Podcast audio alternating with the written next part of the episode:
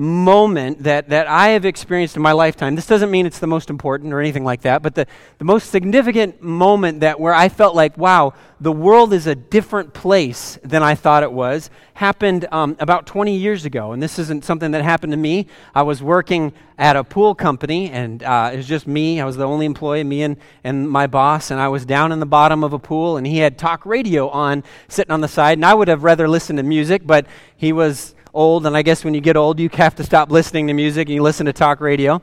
And uh, so they, they break in. We're down in the bottom of this pool doing something. They break in with uh, news about the Columbine shooting. And uh, at the time, I was pretty close in age to, to the guys, maybe a year or two older to the guys that had done that. And I just remember, I, I mean, I have this vivid memory of being in the bottom of this empty pool, uh, feeling like the world was a different place. I went down into the pool feeling like the world was one way, and I came back out of it feeling like the world was maybe more bleak and, and, and darker. And, and for some of you, you've had a moment like that. And maybe it was a national tragedy. Maybe some of you, it was like something like 9 11 or it was an assassi- assassination of a, uh, of a famous person where it just like, it felt like, hey, the world is a little, maybe a little less bright, a, a little less good, or it's just darker. Or maybe you even felt this way, like it feels like the world is, is broken. And, and I don't know if you've even read the news from this morning, but they're, they're, the bombings in churches uh, out, out uh, in, in East Asia, it's just, it's so tragic. Like the world is, you, the world is broken, it feels like, doesn't it? It just feels like it's broken. And every time you open up your app and read the news, it's just like, well, there's just another reminder that the world is, is different than the way I thought it was. It, it's shifted. It like shifts underneath you. And, and maybe it wasn't a national tragedy. Maybe it was a personal tragedy. Something happened to you, and it should not have happened. Things should not have been that way. That was not the, the way you envisioned your life going. And when that thing happened, whatever it was, you felt like the world is not the way it should be. The world is not the way it should be. It's a different place. And, and that shift changes us because we have to adjust to a new reality a new way of living in the world. And for many of you, for many of us, we became a little bit more guarded, a little bit more fearful, maybe a little bit more jaded, a little bit more cynical. And, and, if you know me, I feel like I'm a pretty optimistic person. So for me to say that the world is kind of a messed up place, I mean, I must, I must, that must be really true, right? Because I tend to look at the bright side of everything. But I, I feel like this is a, this is self-evident truth that the world just is different. It feels different than the way that it should be. Now, if you happen to live in the first century Israel, we're at church, so we're going to talk about some of the stuff that's in the Bible. If you happen to live in first century Israel, you would have felt the same way because you were God's chosen people. You were the people that God had said, Hey, I am going to protect you and guide you and bless you. And there in the first century, you were living in occupied territory. On so many different street corners were these Roman soldiers and the, the Roman tax system that just reminded you that this, like you weren't special. Rome had just taken over the world and, and you really weren't special anymore and you weren't that big of a deal and whatever it was. And of course, Rome, those of you like that like history, Rome had this thing called the Pax Romana, which is the idea that it's, we have brought peace we have brought peace to the world. Well, sure, yeah, you brought peace to the world in the, in the same way I remember my senior year choir teacher bringing peace to the class. We were terrified of her. So, yeah, we all behaved, but we were, we were afraid. We were afraid for our lives. And, and if you were in first century Israel, yeah, okay, sure, yeah, stop resisting. If you don't, if you don't go along with the program, we're just, we're going to kill you, so do what we say. And so some people reacted to those pressures by trying to fight the system. Just fight it. Just dig in your heels and fight it every step of the way. And those people often got crushed. There was a name for a group of people, the, the rebels, the zealots. Of course, if you know your Bible, Peter was one of those guys. He wanted to fight the system, he wanted to fight the way things were.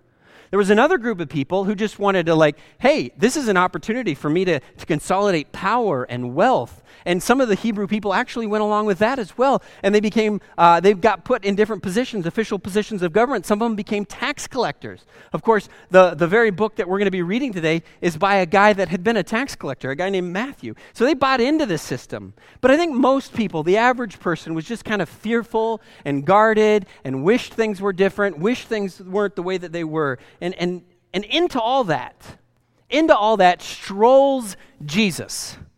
He comes into this situation and he says, All right, you know how everybody feels like the, things aren't the way that they should be? How about I bring a new kingdom? How about that? And people would have been like, Whoa, yeah, that sounds great. A new kingdom, a new way of doing things, a new way of living, a new way of like, I don't like what we've got. I don't like the kingdom of Rome. So this new kingdom, this sounds awesome. And then Jesus would go around describing this kingdom. And he would say things like, Okay, you know how you guys like, you don't like the way things are. You know how you have enemies right? You know how you have people who mistreat you. You have people who persecute you. You know how that's true. Like you have these people that just don't, you're, you're not being treated the way you want to be treated. Here's what we should do in this new kingdom. You ready?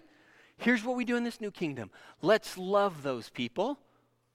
And you'd be sitting there saying, Love those people? What?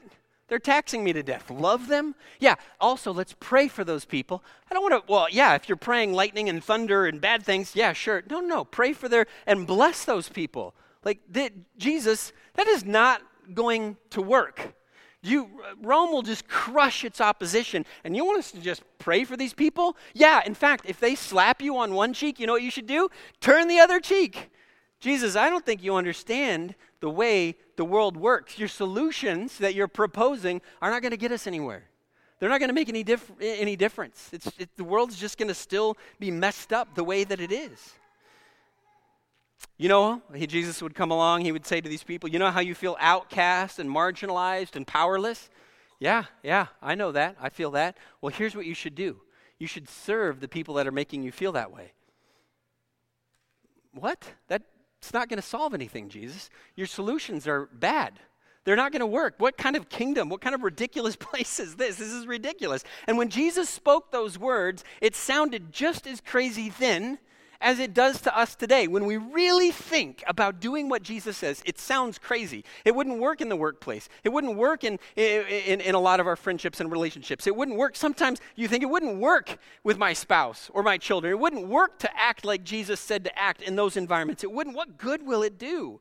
Jesus, the world is messed up, and your solutions aren't going to fix anything. That's not the way the world works. So, we're going to read a story today and I'm over feeling like I'm overselling it, but I, I know I'm not, because this is true. The story that we read today, you could leave, there's the possibility that you could leave this room a different person after hearing this story. And I realize I feel that, like, whoa, what are you talking about? You're really selling me on something here. You could leave this room a different person after hearing the story we're going to read today than, than when you walked in a different person. And the reason I know that that's true because this has been happening for thousands of years. People have heard this story, and their reaction to it was so visceral that they walked away from hearing this story, changed people. It's pretty wild. So, if you have your Bibles, if you want to turn on a Bible, if you want to open up a Bible, whatever you need, we're going to look at the book of Matthew, chapter 27, and we're going to walk through this story, this narrative. Matthew chapter 27. Um, and this story, if you were here last week, it picks up immediately after we left off last week. If you weren't here last week, it's fine, doesn't matter. But this story picks up immediately after we left off. All right? So, this crazy guy, he's talking about loving your enemies, he's talking about praying for people that persecute you. He gets crushed by Rome. That's what the cross is all about. And we get to verse 55. Many women were there. This is the scene where Jesus is on the cross, watching from a distance. They had followed Jesus from Galilee to care for his needs. Among them were Mary Magdalene and Mary, the mother of James and Joseph. Now, sometimes we talk about the gospel story and we talk about, like, yeah, all Jesus' disciples abandoned him. They all left, they all fled, nobody was there for him. But that's not true. If you actually read the gospels, there were a group of people that stuck with him through everything, and it was the women. The tough guys abandoned him. They all said, We will stay with you, Jesus, even if we have to die. And as soon as things got hot, they were out of there. But the women, they were there every step of the way. and there were a bunch of Marys. They all named their kids Mary back in the day. And so in this story, this narrative follows two Marys. And this is just kind of interesting. Go back one slide if you would. Uh, Mary, the, Mary Magdalene, we've heard about her, and Mary, the mother of James and Joseph. Now, just real quick, this is a little, you know, whatever. You can James and Joseph are pretty common names in the first century, but Mary, the mother of Jesus, also had sons named James and Joseph. So it's, it's possible, for whatever reason, Matthew didn't identify her as Jesus' mother, but it's possible that that's who we're talking about. So they were there, they were watching, they were there every moment of the way. My uh, little guy, my seven year old, uh, broke his arm You've seen him running around with a cast. And he's way more wild and dangerous with a broken arm than I would be. Like, he's just running and jumping and crazy. Like, I'm like, you're going to break it again. You're going to, whatever. So, this is true, true story. Um, it was uh, a week ago Friday, and I get a call from the nurse's office, and they're like, hey, your son seems to have injured himself. He's playing on the playground. I'm like, oh, okay. And they're like, you got to come in and take him to the hospital. I'm like, oh, so it's serious. Okay, all right. So I, I, go into the hospital and there's my, you know, my little guy and he's got his arm kind of cradled up and you know he's a he's a little little pale. Um, he's you know obviously in pain. You know you know how kids get. It's just it, obviously in pain and you're just like a parent. Your heart goes out to him. You're like, oh, Liam, what what happened? And he was like, Dad, I was I was trying to dunk a basketball and I was hanging on the rim and I fell and I was like. Oh, buddy, oh, buddy. And I got down real close to him and I said, Liam, Liam, did you make the dunk? That's what's important. I did ask him that. And he said, uh, he said, yeah, yeah, I made the dunk, but I hurt my arm. Oh, buddy, okay, you know. So we took him to the uh, the uh, the the hospital, and uh, they're working on him, and they're like, okay, here's what we're gonna have to do. And I don't, I didn't bring X-rays because I know some of you get grossed out about this kind of stuff. I know I do. The yeah yeah the the arm the bones are not, you know, it, does, it doesn't look right. I'm no doctor, but I'm like, I think those are supposed to be together, and they're not. Okay, so the doctor says, okay, we're going to have to reset the bones. Reset the bones. And I'm like, all right, what does that involve? And he's like, well, we're going to have to, you know, knock your little guy out, and then we're going to have to, like, you know, move the, wiggle the bones back in place. I'm like, oh, that sounds reasonable. All right. I don't, again, I'm not a doctor, but sure, go ahead, do your doctor thing. And so, you know, poor Liam falls asleep, which I think was hilarious because they gave him the medicine and he was like, this isn't doing, you know, and then it's like, out. And then the doctor got in there and I didn't understand what he was getting at. But you have to, like, evidently bones are hard to move. Yeah, I know. I, I was feeling the same way too. And so initially, ignorant me, I'm like looking at this, like, what's going on? And the doctor started to do this with his arm, and I was like, I have to go somewhere else. I, I, can't, I can't look at the pain being inflicted on you. I can't, I can't look. And, and I just want you to know, and I want you to hear, because every gospel narrative says this the women did not look away, they were there every step of the way with Jesus. The guys were so tough, right? Guys were out of there, but the women did not look away. Verse 57 As evening approached, there came a rich man from Arimathea named Joseph. And the reason they acknowledged that this guy was rich is because what he was about to do would require a lot of money, and Jesus did not have a lot of money. Jesus was not a health and wealth preacher because he was dead and broke right here. He had a rich man from Arimathea named Joseph who had himself become a disciple of Jesus. In verse 58, going to Pilate, of course, the Roman governor, he asked for Jesus' body, and Pilate, Pilate ordered that it be given to him. So Joseph took the body, wrapped it in a clean linen cloth, and placed it in his own new tomb that he had cut out of the rock. He rolled a big stone in front of the entrance to the tomb and went away. Mary Magdalene and the other Mary were sitting there opposite the tomb, and they were watching every moment of what was happening. And, and if you were in this story, this would have felt like the end scene of a movie. Everything goes dark, and we should see credits, and it's all over, and you get out of your seat and gather your stuff and leave. This is what this moment feels like. But then, wait, there's more. If you've ever been in a movie, we're like, okay, it should be over now, and then there's more. And this story has more. We've ended with the crucifixion, but there is more. Verse Matthew chapter 28, verse 1. After the Sabbath, that's the day that they couldn't do any work, which is why they were in a hurry to get Jesus buried. At dawn on the first day of the week, Mary Magdalene and the other Mary went to the tomb. Verse 2 There was a violent earthquake, for an angel of the Lord came down from heaven, and going to the tomb, rolled back the stone and sat on it. Verse 3 His appearance was like lightning, and his clothes were white as snow.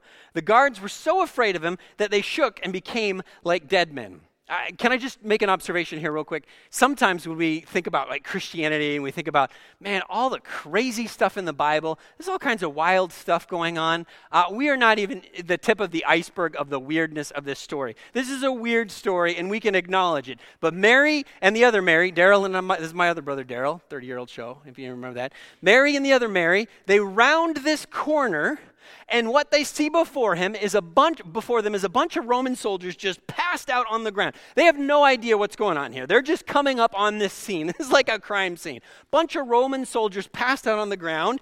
The tomb is open. Remember, they had watched it be shut. The tomb is open, and there is an angel, some bright, shiny celestial being sitting on top of the rock. This is a weird story, Christians. We should acknowledge that. This is weird. This is strange. What's going on? This isn't your normal course of events. What is happening here? What in the world is going on? Now, I love it because it feels like this is an understated way of explaining what's abs- abs- actually happening. And, and, and, and this is worth noting too. The, the Bible, nowhere, nowhere in Scripture does it give us a description of the main event. You know what I mean? We always come up on the scene of the resurrection after it happened. We don't know. We don't know what happened. We don't know did, did Jesus, you know, lungs start filling with oxygen? Did the blood start flowing? Did synapses start firing? Did his eyes flutter open? We don't know. We follow the story right after the main event. And so here's Mary and the other Mary, and they're walking up. Bunch of soldiers passed out on the ground. By the way, do you know why there were soldiers in front of the tomb?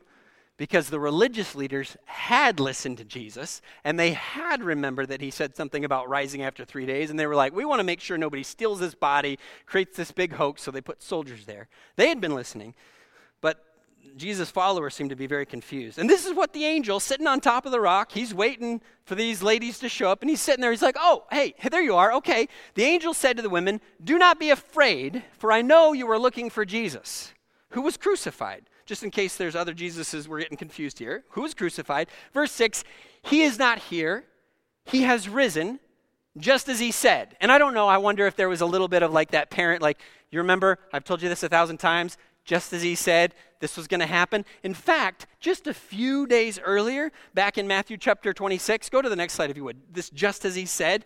Uh, if you go back to like, I don't know, it was 72 hours earlier or so, but Matthew, it should be Matthew chapter 20, 26, uh, verses 5 and 6. But after I have risen, I will go ahead of you into Galilee, is what he said. He's like, hey guys, gather around. Some stuff is about to go down, but I want you to know I'm coming back, and then we're going to meet up in Galilee. How does that sound to everybody? And they were just like, there's just no category for this. Like, you're going to die and be resurrected. I don't know what you're talking about, Jesus. This is, this is weird. This is beyond me. And I totally get it. There's just no category for what's happening here. There's just no like handbook. Nobody, you can't go to the library and check out a book about what to do in the case of a resurrection. There's just no like procedure. You can't Google this. You Google, like, what to do when your favorite Bible teacher is talking about dying and coming back in three days. There's just no point of reference. We are in uncharted territory. So it's no doubt that the people Jesus kept saying, Guess what, guys? I'm coming back.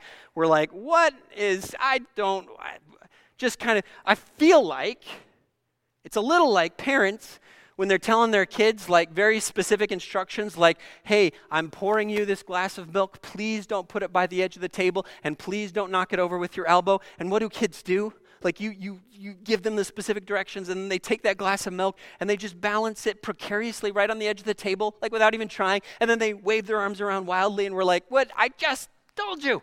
Like the angel had to feel like, like jesus has been making this very clear. He's coming back but there's just no categories for this just as he said. And then the angel says in the bottom of this verse, verse 6, he says, Come and see the place where he lay. In case you don't believe the fact that I'm an angel sitting on a rock with a bunch of passed out Roman soldiers around you, you can come in and check this out. If you want to see, he's actually not here. And then the angel says to them, verse 7, Then go quickly and tell his disciples, He is risen from the dead and is going ahead of you into Galilee. There he will see him, you will see him. Now I have told you. And verse 8 says, The women hurried away from the tomb, afraid, yet filled with joy, and ran to tell his disciples. Afraid, yet filled with joy. I love that line. I think that's such a good line. Afraid, yet filled with joy. Because when I think about so much to do with Christianity, there's so much I'm like, I don't get it, but I'm kind of excited about it. I'm afraid, but like, hey, I'm in. Now, the story's not over because I told you it gets weird, and I think this is kind of where it begins to, I mean, even go off the rails more. These two women, Mary and the other Mary, are booking it to tell the other disciples guess what? Jesus is actually not dead anymore. But before they can even get very far along, what happens? This is verse 9. Suddenly, Jesus met them. Greetings, he said. Now, this is, I think this is so cool. Greetings, the word greetings, is literally the word hello. Hello. All right? It's what you say to people every day. Hi, hey, what's up? Hello. That's literally what it is, just your basic greeting. So here is Jesus. He has been on the cross.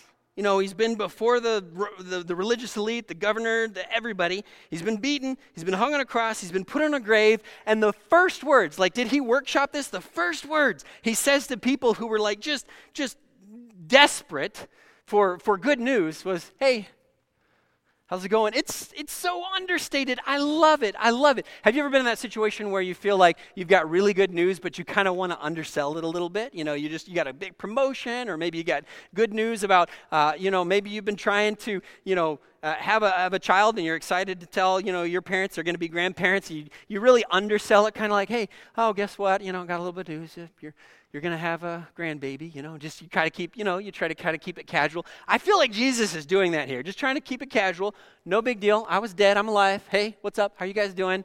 Now, I, I, I don't know. You cannot, you cannot live in the age of the internet and not have seen a certain category of video.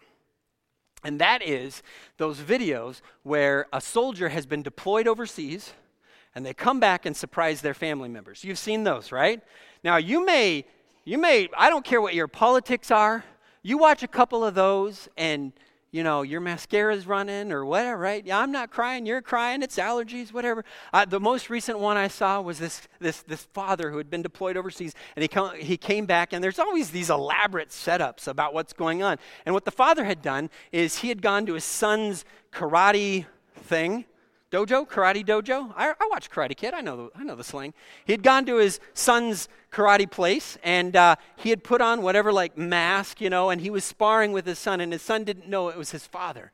So he's there, and his son's hitting and kicking and whatever, and then at some point, you know, they get done, and, and the dad says his name, and the kid like kind of stops, and the dad lifts us the, up the mask, and the kid just like shock, confusion, joy, every, like all those emotions, and he just lunges for his father.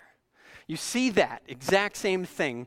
Verse 9. Suddenly, Jesus met them. Eh, hi, ladies. Hey, how's it going? He said, and they came to him. They clasped his feet and worshiped him. Verse 10 Then Jesus said to them, Do not be afraid. Go and tell my brothers to go to Galilee. There they will see me. Then the 11, 11, I thought there were 12. What happened to, oh, Judas? Then the 11 disciples went to Galilee. Now we read that, that's one verse. Do you know that they were 80 miles away from Galilee? And Jesus, I don't know why Jesus couldn't have made this more convenient for him, but he's like, all right, you need to go on an 80 mile walk, and we're going to meet back where it all started. So we read one verse, and it probably took them two, three days, depending on how fast. I think you'd be fast if you're excited to get to see Jesus. And remember, the last interaction these 11 guys had with Jesus, do you remember what it was? Things started to get a little dicey and they booked it out of there. That was the last interaction most of them had, according to Matthew, the book of Matthew. Oh, uh, there's some actual things going down here, Jesus. We're just going to like back out of this situation and let you handle this by yourself. That was the last interaction that they'd had with him. Like, whoa. And so now they walked 80 miles ready to talk to him. And this is important. This is so important, church. I, I, want you to hear this. Verse 17. Listen, listen to this. This is the this is the official account of the resurrection. When they saw him, they worshiped him, but some doubted. I love this. I love this. If, if the Bible is propaganda, it is not very good propaganda. Because within the Bible, within the, the story of the people who knew Jesus best, it tells us that some doubted. They're there looking at him, and they're still not sure what to do with this information. I, I suppose there's probably a few that went up and hugged him and fell at his feet and said, I'm so sorry. But there were a few that hung back and said, I don't know yet. You're, uh, I don't know. I'm, this is not supposed to happen. A person's not supposed to die and come back. I, I, I don't know.